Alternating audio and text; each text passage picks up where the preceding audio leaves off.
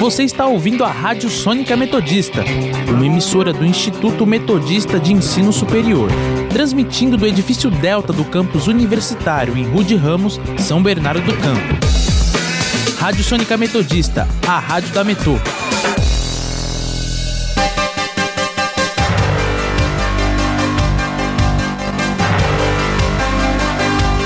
Começa agora o Jornal da Metodista, uma produção do núcleo de rádio da redação multimídia da Universidade Metodista de São Paulo.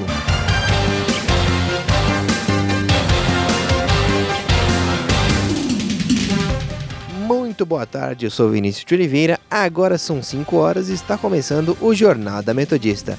E dividindo a bancada comigo está a ilustríssima Beatriz Siqueira. Boa tarde, Vinícius. Boa tarde, ouvinte. Como vocês estão? Vocês podem nos seguir também pelo Instagram, arroba portalrronline ou arroba Sônica Metodista. E também na Rádio Sônica pelo Spotify. Entre em contato também pelo nosso telefone 4366-5870. E vamos agora com as principais notícias desta quarta-feira, dia 4 de março de 2020.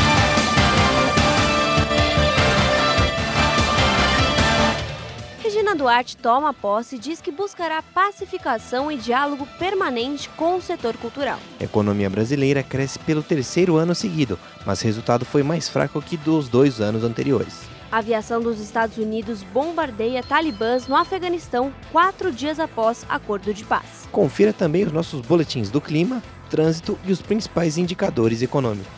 E nosso, giro, e nosso quadro Giro pelo ABC, os destaques dos principais jornais da região.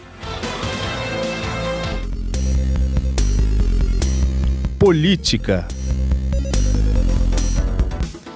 Regina Duarte toma posse e diz que buscará pacificação e diálogo permanente com o setor cultural.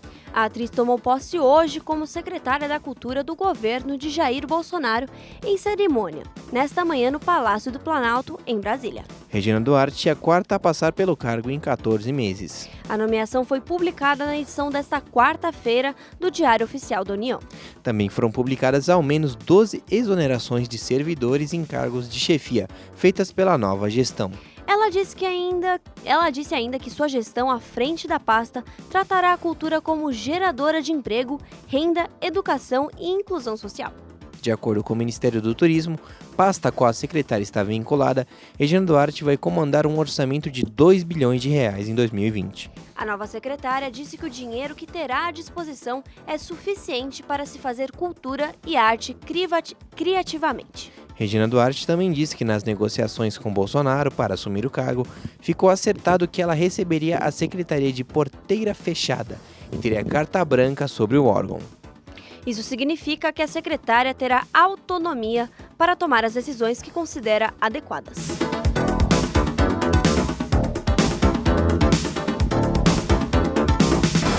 CCJ do Senado aprova a extinção de fundos públicos. A PEC aboliu a maior parte dos fundos públicos e permite que os recursos sejam utilizados para pagamento da dívida pública. Atualmente existem 281 fundos públicos que acumulam quase 220 bilhões de reais. Desse total, 248 não estão previstos nominalmente na Constituição e, por isso, podem ser modificados. A proposta de mudança na Constituição foi enviada em novembro do ano passado pelo governo e foi aprovada de maneira simbólica, ou seja, não teve registro de voto dos senadores. Pelo relatório aprovado, caso a PEC seja promulgada, os 244 fundos serão extintos. A proposta segue agora para análise do plenário do Senado, onde precisa ser aprovada por pelo menos 54 senadores em duas votações realizadas separadamente. Economia. A economia brasileira cresce pelo terceiro ano seguido, mas, resu- mas o resultado foi fraco, mais fraco que os últimos dois anos. Em 2019, o PIB, o PIB bra- brasileiro cresceu 1,1% segundo divulgados dados do IBGE. Falando de valores, ano passado a economia totalizou quase 7 trilhões e meio de reais. Já o PIB per capita por habitante teve alta de apenas 0,3% em termos reais em 2019. Segundo Rebeca Palis, coordenadora das contas nacionais do IBGE, o PIB brasileiro ainda segue 3,1% abaixo do pico registrado em 2014. Abre aspas. Por outro lado, estamos a 5,4% do vale, o ponto mais baixo que foi alcançado no quarto trimestre de 2016. Fecha aspas. Em 2017 e 2018, o crescimento foi de 1,3% em ambos os anos, após retratação de 3,5% em 2015 e de 3,3% em 2016. Indicadores econômicos. Saiba como, como, estão os indicadores econômicos com a nossa Mafê Vieira, que está ao vivo e nos traz mais detalhes. Olá, Mafê, o que, que você tem para me contar hoje? Tá bom? Tá ruim? O que, que você tem para me dizer? Boa tarde, Bia. Boa tarde, Vinão. Boa tarde, ouvinte. Bom, hoje a Bolsa Brasileira deu o que falar, realmente. No boletim, agora há pouco, do ao vivo, eu tinha comentado que o Ibovespa abriu em alta e foi mudando ao longo do dia, virou para uma queda, foi na contramão dos mercados internacionais por N motivos, inclusive o Partido Democrata nas primárias com, causou um aumento na Bolsa Americana, os, os, novos estímulos da Coreia do Sul contra o coronavírus causaram um aumento, um aumento também, mas a Bolsa Brasileira vinha caindo depois que Warren Buffett tinha negado ser acion... negou ser acionista da empresa é, da ação brasileira IRBR3. A bolsa despencou, a ação despencou, despencou 40%, perdão. Mas, como eu disse, deu o que falar hoje e as coisas mudaram na última hora, realmente. E agora o Ibovespa voltou a ter uma alta e está atuando com mais de 107 mil pontos e oscilando em alta de 1,38%. O dólar comercial virou foi para uma alta de 0,73% e está sendo vendido a R$ 4,58, mas nas casas de São Bernardo do Campo está em R$ 4,79. Já o euro está em R$ 5,10 e está sendo vendido em São Bernardo, nas casas de câmbio, a R$ 5,35. Volto com vocês aí. Obrigada. Obrigada, Mafê, pelas informações. Internacional. A aviação dos Estados Unidos bombardeia talibãs no Afeganistão quatro dias após acordo de paz. Essa foi a primeira operação desde a assinatura de um acordo entre os americanos e os insurgentes no sábado passado, dia 29, em Doha. Tal acordo compromete os Estados Unidos com uma retirada completa do Afeganistão no prazo de 14 meses. O coronel Sonny Le Leggett, porta-voz das Forças Armadas Americanas no Afeganistão, afirmou nas redes sociais que a ação foi totalmente defensiva. Ele ainda disse que os Estados Unidos estão comprometidos com a paz, mas que ao mesmo tempo têm a responsabilidade de defender os sócios afegãos. O coronel escreveu ainda que, em apenas, que apenas no dia 3 de março os talibãs executaram 43 três ataques contra postos de controle das forças afegãs em Helmand.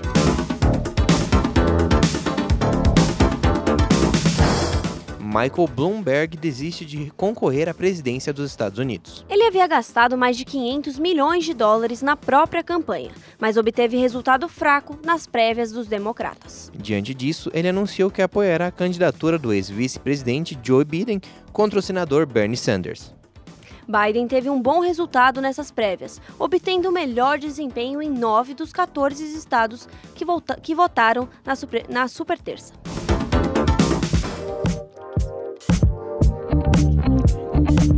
Cidades sobe para 21 o número de mortos após os deslizamentos provocados pelo temporal que atingiu a região da Baixada Santista no litoral de São Paulo. Para quem não lembra, uma forte chuva atingiu a região entre segunda e terça-feira. A tempestade causou alagamentos em vias públicas, afetou serviços e fez rodovias serem bloqueadas. Segundo o Corpo de Bombeiros, 28 pessoas continuam desaparecidas.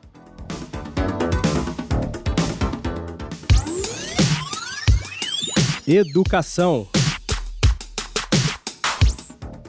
Texto que prevê a criação de um novo fundo de manutenção e desenvolvimento da educação básica e de valorização dos profissionais da educação, o Fundeb, está em tramitação na Câmara dos Deputados. Hoje, os deputados deveriam votar voltar a debater sobre os pontos do novo fundo, mas a reunião foi cancelada e a análise do texto adiada. O, fundo atual expira no dia 31 de dezembro e a expectativa é que o novo texto seja aprovado antes que isso ocorra.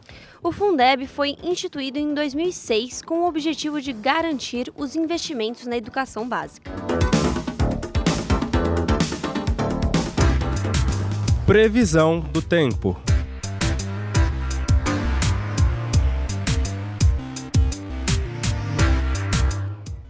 Agora há pouco a gente leu, né? A gente ficou sabendo que sobre os deslizamentos, deslizamentos que aconteceram na Baixada Santista, né? No Guarujá, em Santos, em São Vicente, que é, matou diversas pessoas e ainda muitas continuam desaparecidas.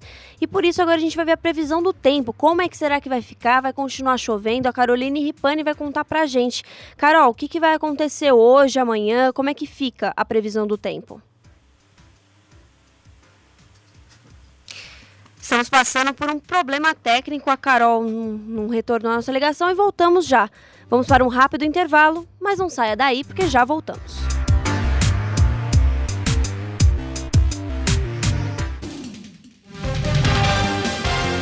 Estamos apresentando o Jornal da Metodista.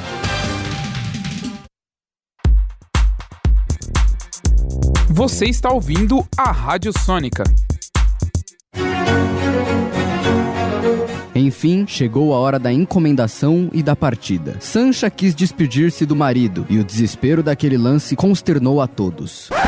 Literatura não precisa ser formal. No Na Estante você fica sabendo de livros atuais, antigos, temas que estão em alta e autores que todo mundo gosta. Yeah! Na Estante, de 15 em 15 dias, terça-feira, às 5 e meia da tarde, aqui na Rádio Sônica.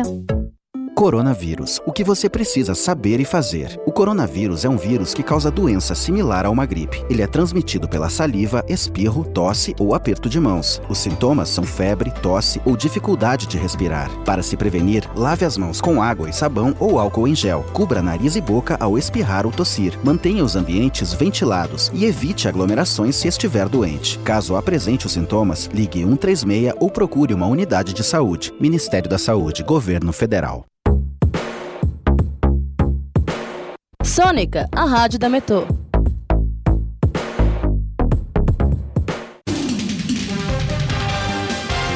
Voltamos a apresentar o Jornal da Metodista. Previsão do tempo. Já estamos com contato restabelecido com a Caroline Ripani, que vai dar mais informações sobre o tempo. E aí, Carol, vai chover, não vai? O que, que vai acontecer? Boa tarde, Bia. Boa tarde, ouvinte. Então, hoje o dia começou nublado em São Bernardo, mas aí o sol resolveu dar as caras pela tarde e acabou garantindo um, um clima mais agradável para quem já estava cansado daquele céu cinza. A máxima foi de 22 graus e a mínima está prevista para cair para 15 graus ao anoitecer. Amanhã o dia será parecido com hoje, com máxima de 22 graus e mínima de 14, com possibilidade de chuva durante a noite. Então não esqueçam de levar ou guarda-chuva ou a capa de chuva para sair de casa amanhã. É com vocês aí no estúdio. Obrigada pelas informações, Carol.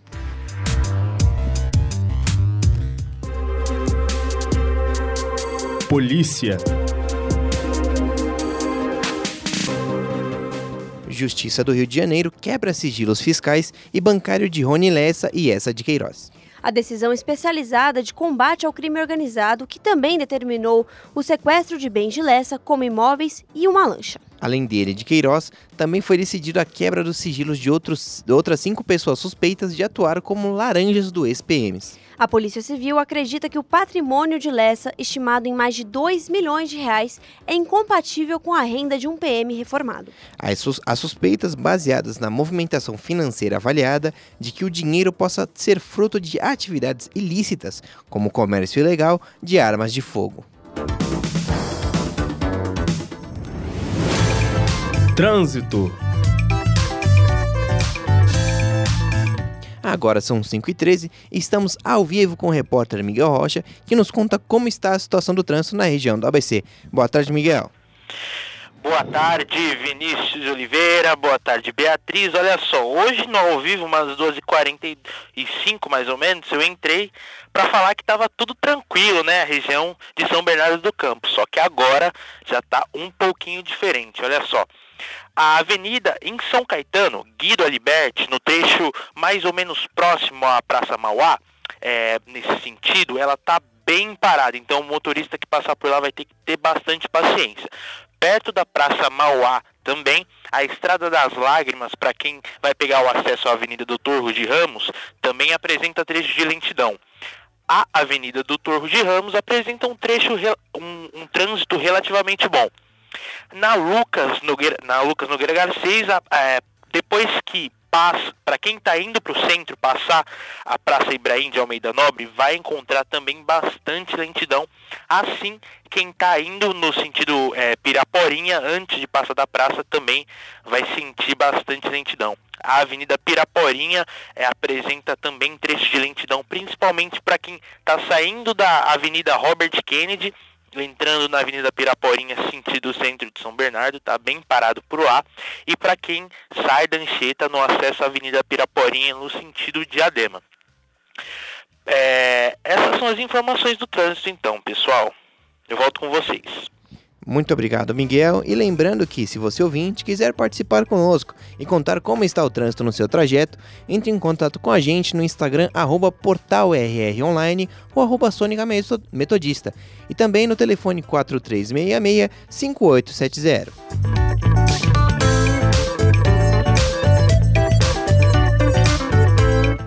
Cinco e dezessete. Agora, Agora a participação da nossa reportagem. A tecnologia é usada em muitos cargos trabalhistas hoje em dia, mas já imaginou como seria o uso dela na medicina? Confira mais na reportagem de Natalie Seifer com locução de Lucas Montanini. Você já ouviu falar em telemedicina? É a utilização de tecnologias digitais para promover o atendimento à distância na área da saúde. Ela inclui práticas como o telediagnóstico e a teleconsulta, que ainda não é permitida no Brasil. Neste modelo também podem ser realizadas teleconsultorias, um procedimento em que o médico atende presencialmente um paciente e pede uma segunda opinião a outro profissional que está à distância. A oftalmologista especializada em telemedicina, Aline de Araújo, conta que essas tecnologias ajudam a melhorar a democratização da saúde principal vantagem da telemedicina é em relação ao acesso, acesso à saúde. Então a gente está considerando é, locais remotos, zonas rurais, onde ou não tem médico ou não tem médico especialista naquela área que o paciente precisa. Então eu tenho como, através da telemedicina, ter um médico virtualmente presente naquele local onde não teria normalmente aquele profissional, onde não tem aquele profissional fisicamente presente. A segunda vantagem que eu vejo da, da telemedicina é em relação à conveniência, né? E aí a gente já está falando em relação à transformação digital da sociedade. Quase todo mundo tem um acesso a um computador ou a um celular. Uma referência nacional do uso da telemedicina é o programa Telesaúde, da Universidade Federal do Rio Grande do Sul, em parceria com o governo gaúcho e com o Ministério da Saúde. Em cinco anos, o projeto conseguiu reduzir a fila de hospitais de 170 mil para 90 mil pacientes. O cardiologista e especialista em telemedicina, Assad Frange, vê a tecnologia como uma grande facilitadora do trabalho médico. Ele ressalta que a modernização na área da saúde não se resume apenas à prática de telemedicina e que esse setor é atingido pela tecnologia desde os pequenos detalhes. A tecnologia ela está envolvida em todos os exames. Hoje não tem condição de um médico fazer um bom diagnóstico se não tiver um, um equipamento do lado, como um ultrassom, um raio-x, uma tomografia do corpo, uma ressonância magnética. Um simples aparelho de pressão é um aparelho de tecnologia. A medicina também precisa de tecnologias, de dados. Hoje você fazer uma pesquisa, você percebe a diferença quando você usa o Google, né? Agora você imagina, o médico também tem que usar um Google médico com um pouco mais de especificação, porque ele precisa de informações de bibliotecas, livrarias médicas. As startups também trazem ideias inovadoras para o ramo da saúde. O software iClinic tem um sistema eficiente para ajudar na gestão de clínicas e consultórios, o que reduz custos e aumenta a produtividade do médico. Com ele é possível que o profissional otimize seu tempo e atenda os pacientes com mais eficiência.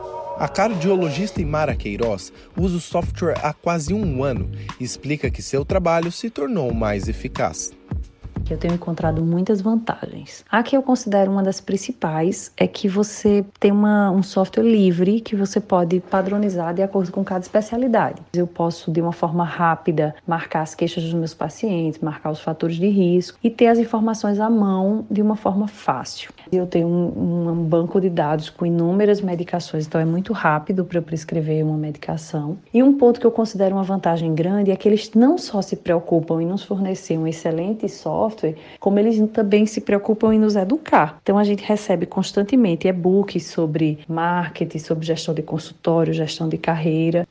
Profissionais da saúde devem estar atualizados para lidar com as milhares de inovações que facilitam as tarefas na área. A cardiologista conta também como fica a relação entre os profissionais e pacientes, com as inovações que o iClinic traz para o consultório. Existe uma ferramenta dentro da, do iClinic que é como se fosse uma biblioteca de casos clínicos. Eu consigo informações tridimensionais, bem interessantes, para mostrar para o meu paciente aquilo. Então, às vezes, a gente quer mostrar uma coisa que, que o paciente está passando, a doença do paciente, explicar melhor para ele. Então, na verdade, eu acho que essa relação é, médico-paciente ela fica mais próxima na hora que você explica tudo que o paciente está passando. E a relação do próprio médico, eu acho que ela melhora, porque se você está numa mesma clínica, você pode trocar bastante informação pelo software, que você, de certa forma, vai conseguir é, atender um pouco mais rápido, mas não perde a qualidade de jeito nenhum. De acordo com o Ministério da Economia, o número de startups na área da saúde dobrou de 300 para 600 desde 2018. Reportagem de Natalie Seifer e locução de Lucas Montanini. 5 e 21. Saúde. Ministério da Saúde, em conjunto com as secretarias estaduais e municipal de São Paulo, investiga terceiro caso positivo de paciente com coronavírus na capital paulista. Em nota, o Ministério disse que aguarda o resultado dos exames de contraprova feito pelo Instituto Adolfo Lutz. O último balanço, divulgado pela Secretaria Estadual de Saúde, apontava 130 casos suspeitos da doença no estado de São Paulo e duas confirmações, ambas de pacientes que viajaram para a Itália. De acordo com o Ministério da Saúde, não existe evidência de circulação do vírus em território nacional até o momento.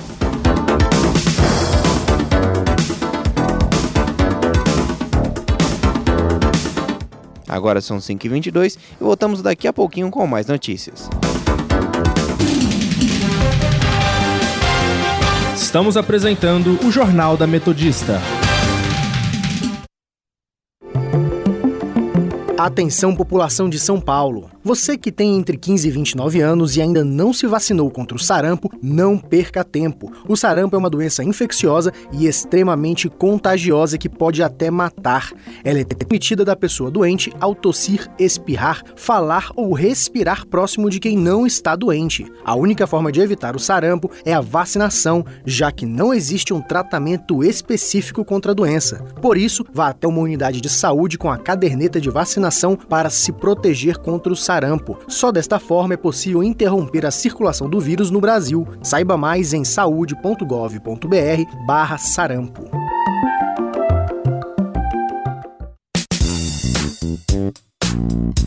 Sônica, a rádio da Metô.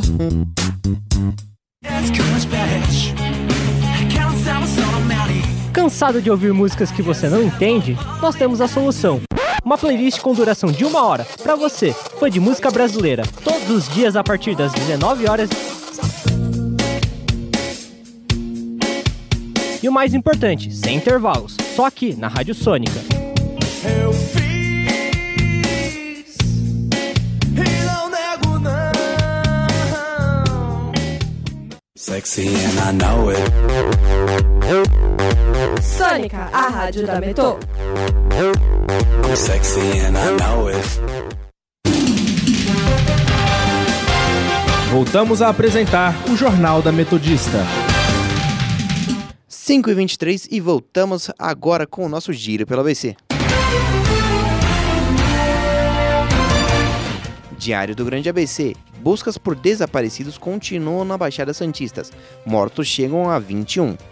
Repórter Diário: Reforma da Previdência de Servidor Paulista é aprovada em meio a tumulto na Alesp. ABC do ABC: Procura... Procuradoria pede ao STF condenação e interdição de Paulinho da Força. Rude Ramos Online. Restaurante no bairro Rude Ramos traz opções para quem procura refeições veganas pela região. Esporte.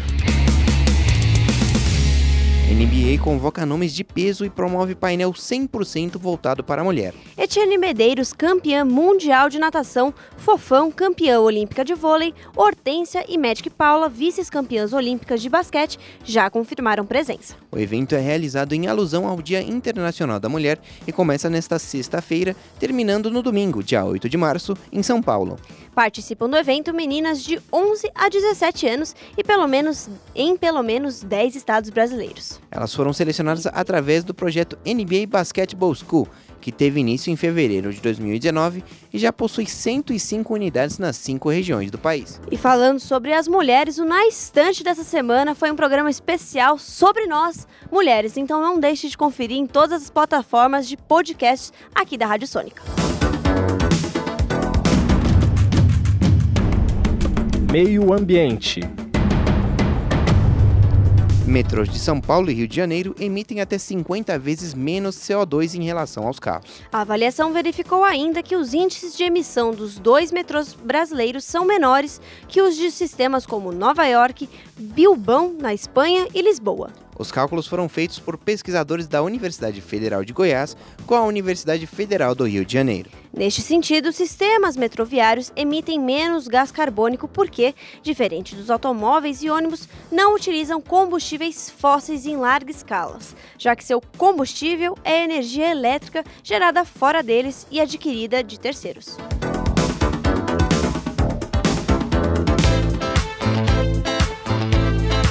Cultura. 007 Sem Tempo para Morrer é adiado para novembro por surto de coronavírus. O longo estava previsto para 4 de abril, mas agora só chegará aos cinemas em 25 de novembro. A decisão, segundo o Hollywood Reporter, foi tomada por Barbara Broccoli e Michael G. Wilson, da Ion Productions. A produção já havia cancelado a turnê promocional pela China, Coreia do Sul e Japão após os casos iniciais. Há tanto uma preocupação de saúde pública, já que fãs solicitaram um adiamento em um baixo assinado, quanto também financeira. 70 mil cinemas foram fechados na, na China, e isso com certeza afetaria o desempenho na bilheteria.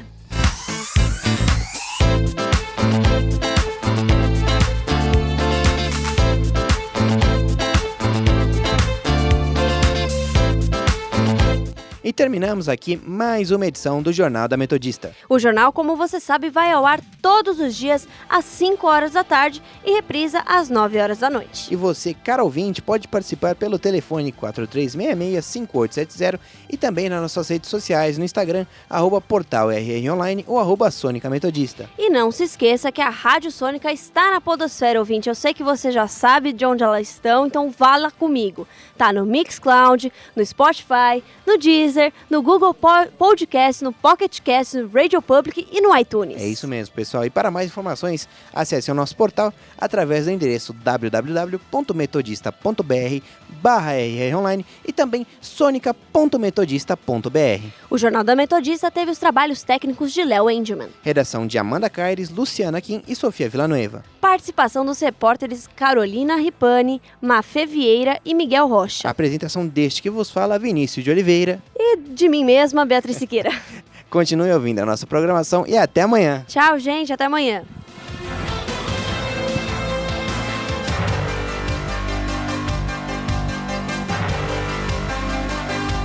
Termina agora o Jornal da Metodista. Uma produção do núcleo de rádio da redação multimídia da Universidade Metodista de São Paulo.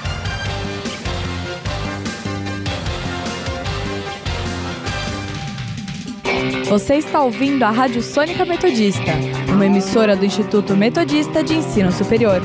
Transmitindo do edifício Delta do campus universitário em Rude Ramos, São Bernardo do Campo. Rádio Sônica Metodista, a rádio da Metô.